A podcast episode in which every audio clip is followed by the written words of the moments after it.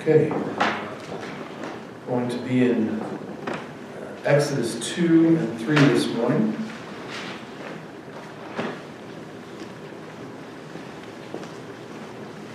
Some good Advent reading. Uh, Everyone is confused, that's okay. On Christmas Eve, 1953, uh, Kansas farmer Frank Stoeber got tired of all the old twine littering the floor of his barn. And the way to get rid of twine on a farm is to sort of sweep it all up, haul it all outside, and then burn it. But that's a lot of work, and Frank was 62 years old, so he began rolling it into a ball.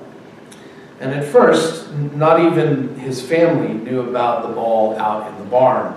Uh, but in time, Frank's neighbors found out, and facing sort of the same disposal problem as Frank, they started bringing their twine to him, and he added it to his ball. Uh, Frank carefully recorded the ball's size, weighed it regularly, and kept a notebook naming every person who had given him twine. And within three years, the ball was seven feet high and weighed two tons. Proud of his accomplishment uh, and running out of room in his barn, uh, Frank hauled the ball into town to be a part of the 1961 Cawker City Centennial Parade. It was such a popular attraction that year uh, that a year later it was placed on a concrete slab next to US Highway 24 right there in the main part of town. And it's been there ever since. Now, I probably would have never known about this, except that when we lived in uh, North Dallas and Richardson, our annual trip up to the farm in Thornburg, Kansas took us right through Cawker City. The first time we went that way, we had, you know, you slow down as you get into the little towns, uh, and I think everyone else was probably asleep. Uh, but I was sort of taking it all in. I'm always looking around. And out of nowhere, we passed this giant ball of twine on the side of the road. And of course, you can't pass a giant ball of twine on the side of the road without stopping to check it out. In fact, I think there's uh, federal laws about that. You have to stop. Uh, so when this thing caught my attention, we pulled over to see what it was and to do the whole sort of tourist thing, taking pictures, reading the story, finding out all about it, all, all that stuff. And it was great. And even though we haven't been there in over 10 years, because our, our road, our path to Kansas is a different path now, uh, but I still remember it vividly.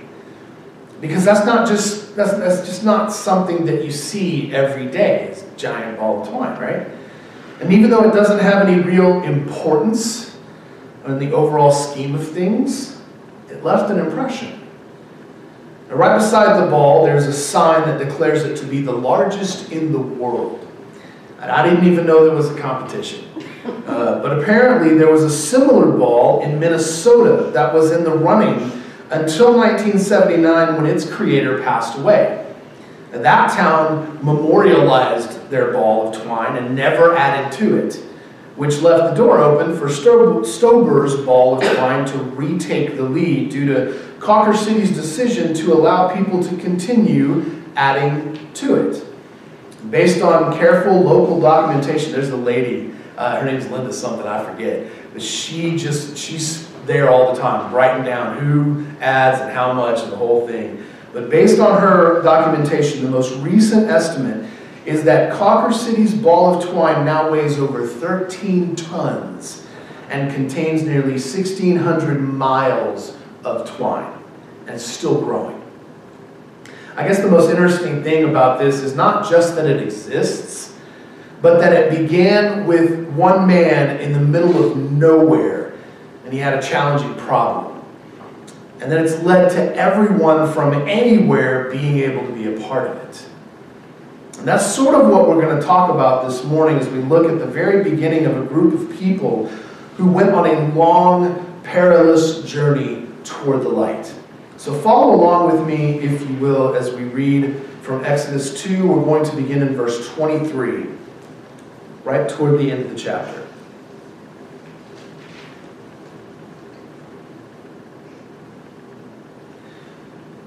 During those days, the king of Egypt died, And the people of Israel groaned because of their slavery and cried out for help. Their cry for rescue from slavery came up to God. And God heard their groaning, and God remembered his covenant with Abraham, with Isaac, and with Jacob. God saw the people of Israel, and God knew. Now Moses was keeping the flock of his father-in-law Jethro, the priest of Midian, and he led his flock to the west side of the wilderness and came to Horeb, the mountain of God. And the angel of the Lord appeared to him in a flame of fire out of the midst of a bush. He looked, and behold, the bush was burning, yet it was not consumed. And Moses said, I will turn aside to see this great sight, why the bush is not burned. When the Lord saw that he turned aside to see, God called him out of the bush, Moses, Moses. And he said, Here I am. Then he said, Do not come near. Take your sandals off your feet, for the place on which you are standing is holy ground. And he said, I am the God of your father, the God of Abraham, the God of Isaac, and the God of Jacob. And Moses hid his face, for he was afraid to look at God. Then the Lord said, I have surely seen the affliction of my people who are in Egypt, and have heard their cry because of their taskmasters. I know their sufferings, and I have come down to deliver them out of the hand of the Egyptians, and to bring them up out of that land to a good and broad land, a land flowing with milk and honey, to the place of the Canaanites, the Hittites, the Amorites, the Perizzites, the Hivites, and the Jebusites. And now behold, the cry of the people of Israel has come to me, and I have also seen the oppression with which the Egyptians oppress them. Come, I will send you to Pharaoh that you may bring my people, the children of Israel, out of Egypt. But Moses said to God, Who am I that I should go to Pharaoh and bring the children of Israel out of Egypt? And he said, But I will be with you. And this shall be a sign for you that I have sent you. When you have brought the people out of Egypt, you shall serve God on this mountain. May God bless the reading of his word. So, okay.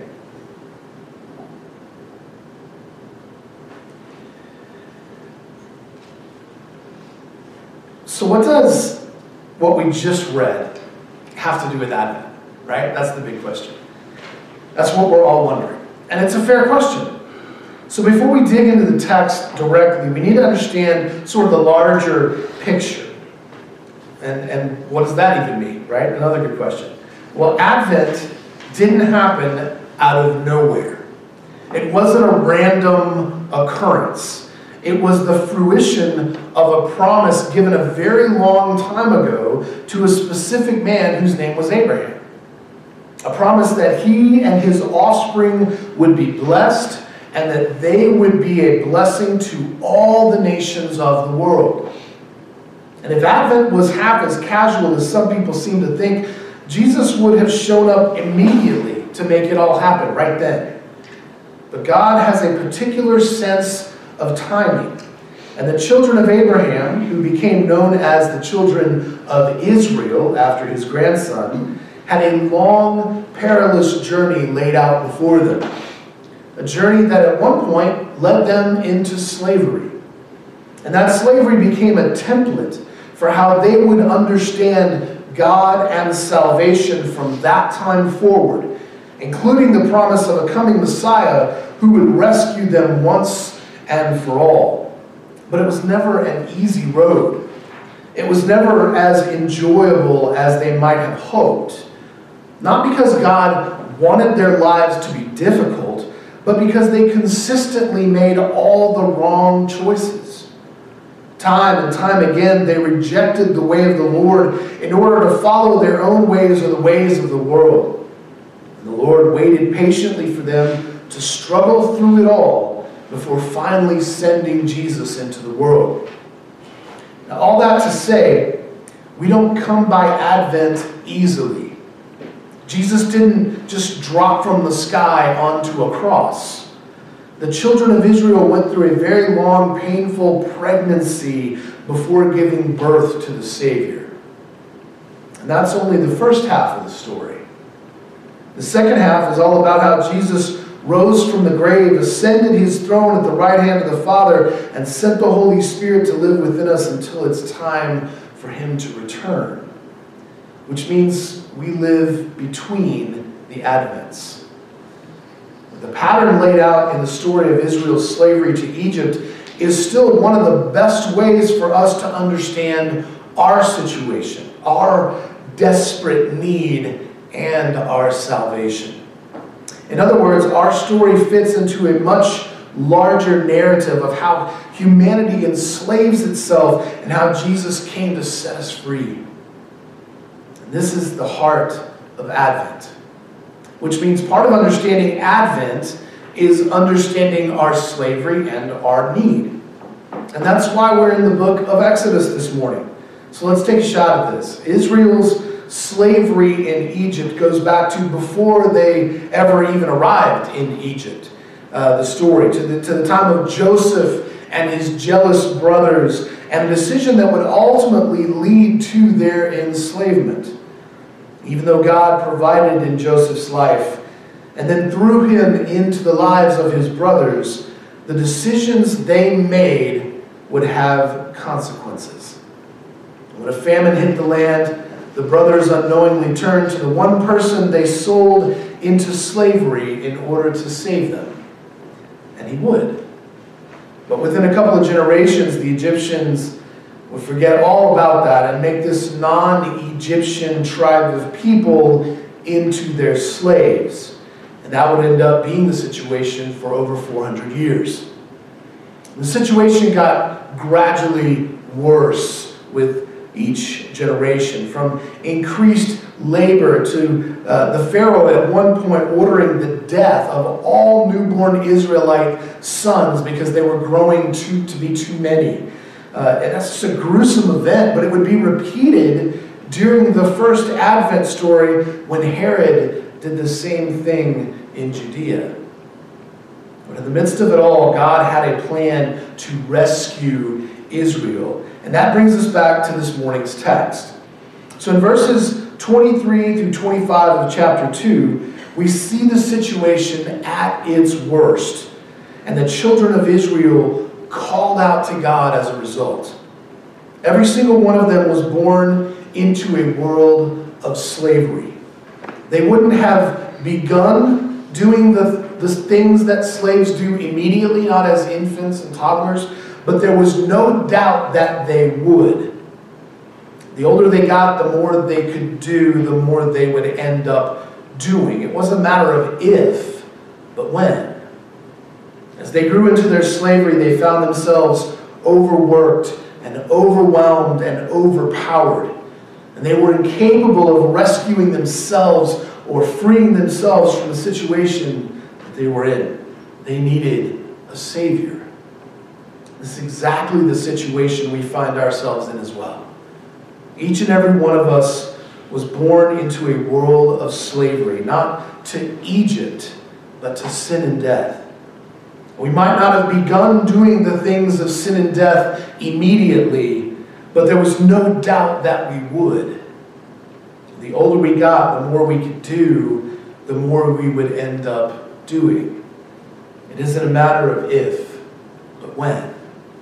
And as we grow, grew into our slavery, we find ourselves overworked and overwhelmed and overpowered. We are incapable of, incapable of rescuing ourselves or freeing ourselves from the situation we are in. Like Israel, we need a Savior. What is fascinating about the way these three verses portray the situation is the picture of God that starts to take shape here. We see four things that this little short passage before chapter 3 says about God. God heard, God remembered, God saw, and God knew. So let's spend a few moments considering each of these before we move on. Because these are the way God is described at the beginning of this story. And these are the way the children of Israel would have understood who God is. The first statement is that God heard, God was listening, God was paying attention. And we might ask, what about all those 400 years of slavery? Was God not listening then? Did God not pay attention then? We also have to wonder, though, is, is that even the case? Or could it be that Israel was not calling out to God during that time? Did they let their feeling uh, of abandonment, abandonment maybe overwhelm them and just sort of give up? Just resign themselves to their situation? That happens a lot in slavery situations. I can't tell you even how many people I've met in my time in ministry who take that very same approach. For whatever reason they believe God has abandoned them or left them, that God has walked away from them, maybe even that they are beyond God's reach, that God could never rescue them or would never rescue them. And I know this feeling well because I've experienced it in my own life. I've felt the astonishing emptiness when it seemed as if God walked away from me and all that was left was merely chaotic darkness. But that's not what we see in this story. In the midst of their slavery, Israel cried out to God collectively, and God heard them because God was listening, God was paying attention. We also read that God remembered, and this is a direct reference to the promise God made to Abraham, that he and his family would be blessed and would be a blessing to the world. God hadn't forgotten the promise. God wasn't going to just sit by and let it all go to waste. God was going to act, to send his chosen one to rescue Israel and lead them home to the land of promise land flowing with milk and honey. The same is true for us. God hasn't forgotten any of us. The Lord still remembers the promise. Because of Advent and what Jesus has done, we have been brought into Abraham's family. Even if we don't always feel like it, we have been adopted as children of Israel and the promise, children of God. And the promise is just as much for us as it was for them. We also read that God saw them. God wasn't unfamiliar with what they were going through because God was watching it all unfold. God was watchful and waiting for just the right moment when the people would join together in crying out for rescue, for salvation and freedom. And then God would act. Because even though God sees us and sees what we are going through, there is a matter of our hearts and what we long for. How enamored are we of our captivity? Do we even want to be rescued? Or are we satisfied with how things are in our lives? Because being rescued means getting up and moving means leaving our current situation and heading toward a better one. And as much as many, if maybe not all of us, would nod our heads and agree that this is what we want, are we really willing to move? How many of us are really ready to follow our Savior out into the wilderness where food and water are scarce? Where we will have no other choice but to rely on Him for everything. What if God is watching us and waiting for us to be ready for that moment together? Waiting for us to get to the point in our lives where we will cry out to Him for something better than what we already have. We're so satisfied. The final thing we read here is that God knew. God knew. The Hebrew word used there is yada, and it means to know, regard, or be acquainted with. When the Israelites had finally had enough, they called out to God, the Lord began to be reacquainted with them, began to know them. This is a term of relationship that we're seeing here. It's not that God didn't see what they were going through. It's not that God couldn't hear their prayers. It's not that God forgot about them. The story here is that Israel finally reached out to the God who had been there all along. And as a result, a relationship was formed. Or rather, a relationship was rekindled. And that's a good segue into what happened next. As we move into chapter 3, we find Moses shepherding out in the wilderness. And this may have been a step down from being a son of Pharaoh, but it would certainly be good practice for what was coming. As Moses was moving his flock near Mount Horeb, we are told that the angel of the Lord appeared to him in a burning bush that was not consumed. This clearly caught Moses' attention, and he pulled over to check it out. I think a burning bush that wasn't being consumed would definitely be more of an attraction than a giant ball of twine. Moses was certainly curious, and as he approached it, the Lord said his name twice Moses, Moses. Twice for emphasis, right? It's as if God wanted Moses to understand that he was Yada, that he was known, that the Lord saw him and knew him, that there was the foundation of a relationship there. Beyond that, we see other details that need our attention, such as why did the angel of the Lord appear as a flame? What is the significance of that? Because the Lord had appeared to other people before, right, in Scripture. To Adam and Eve in the garden, although they obviously saw God in a much different way than anyone after that. Uh, but also to Abraham in the form of a man with two companions. And then to Jacob as a stranger in the night who wrestled with him until dawn. But this time was different. And just like in those other cases, uh, this has to do with the situation at hand. Something different is taking place, and so God appearing is going to look different in this situation. The Lord wanted to make a certain impression on Moses, to impress on him what was about to happen, the scale of what was going on, what the Lord was asking of Moses. It wasn't going to be easy. It wasn't going to be like, uh, it, it, was going to be rather, rather like walking through fire. But there's also the fact that from this point forward, God is often understood in terms of fire. Now, in the ancient world, fire gave light and warmth, which meant it was essential for life. And this imagery shows up over and over in Scripture.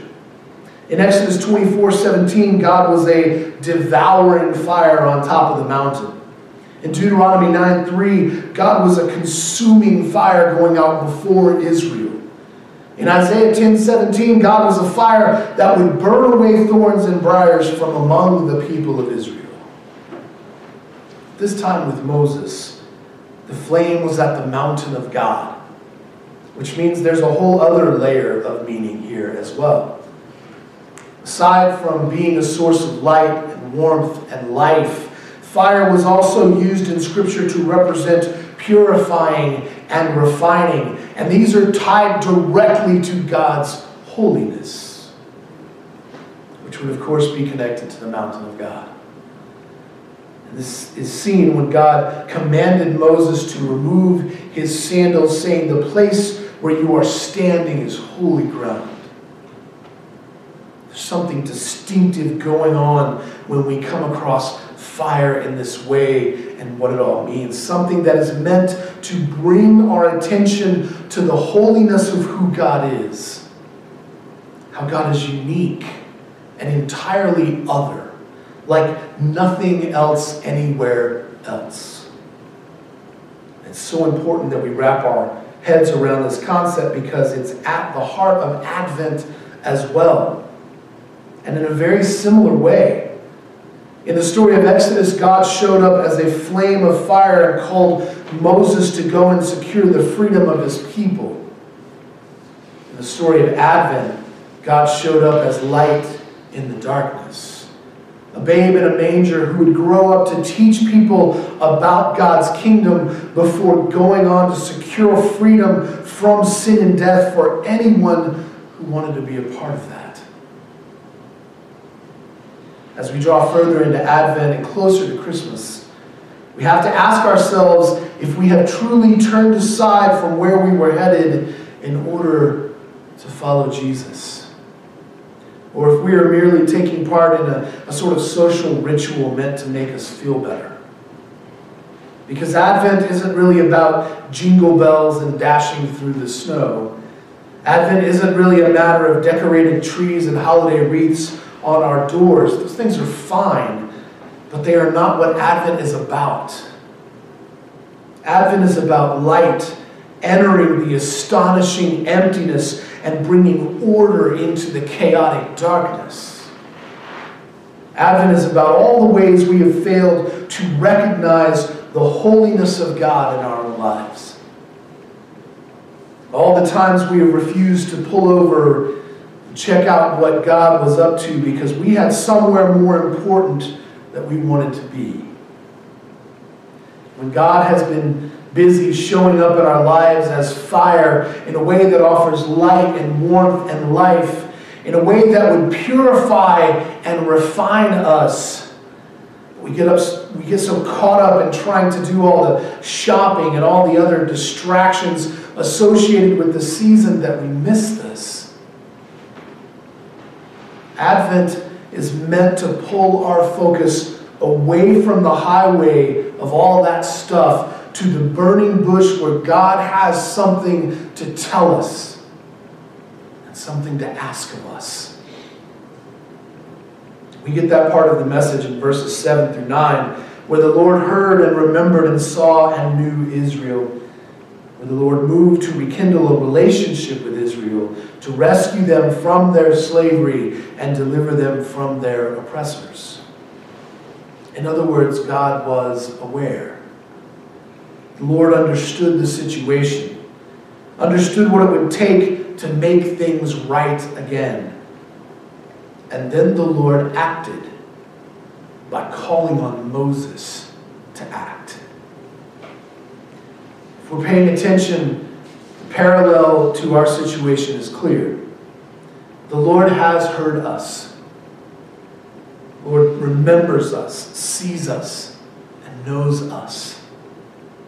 The Lord has moved to rekindle a relationship with us by sending Jesus into the shadows of this world to be the light, to rescue us from our slavery and deliver us from our oppressors. In other words, God has always been aware. The Lord understood our situation as well, understood what it took to make it right again, and then the Lord acted. And then the Lord called on us to act. 2,000 years ago, the light of the world appeared in the astonishing emptiness and chaotic darkness and began to unravel the shadows, began to fill the void with light and warmth and light, so that we might experience right relationship with our Maker. That's what God wanted with creation with Adam and Eve. It's what God wanted with Israel. And it's what God wants with us. That's what Advent is all about. Jesus has come and done something completely unique, shining in the shadows as only He can, like a flame of fire in a bush that isn't consumed.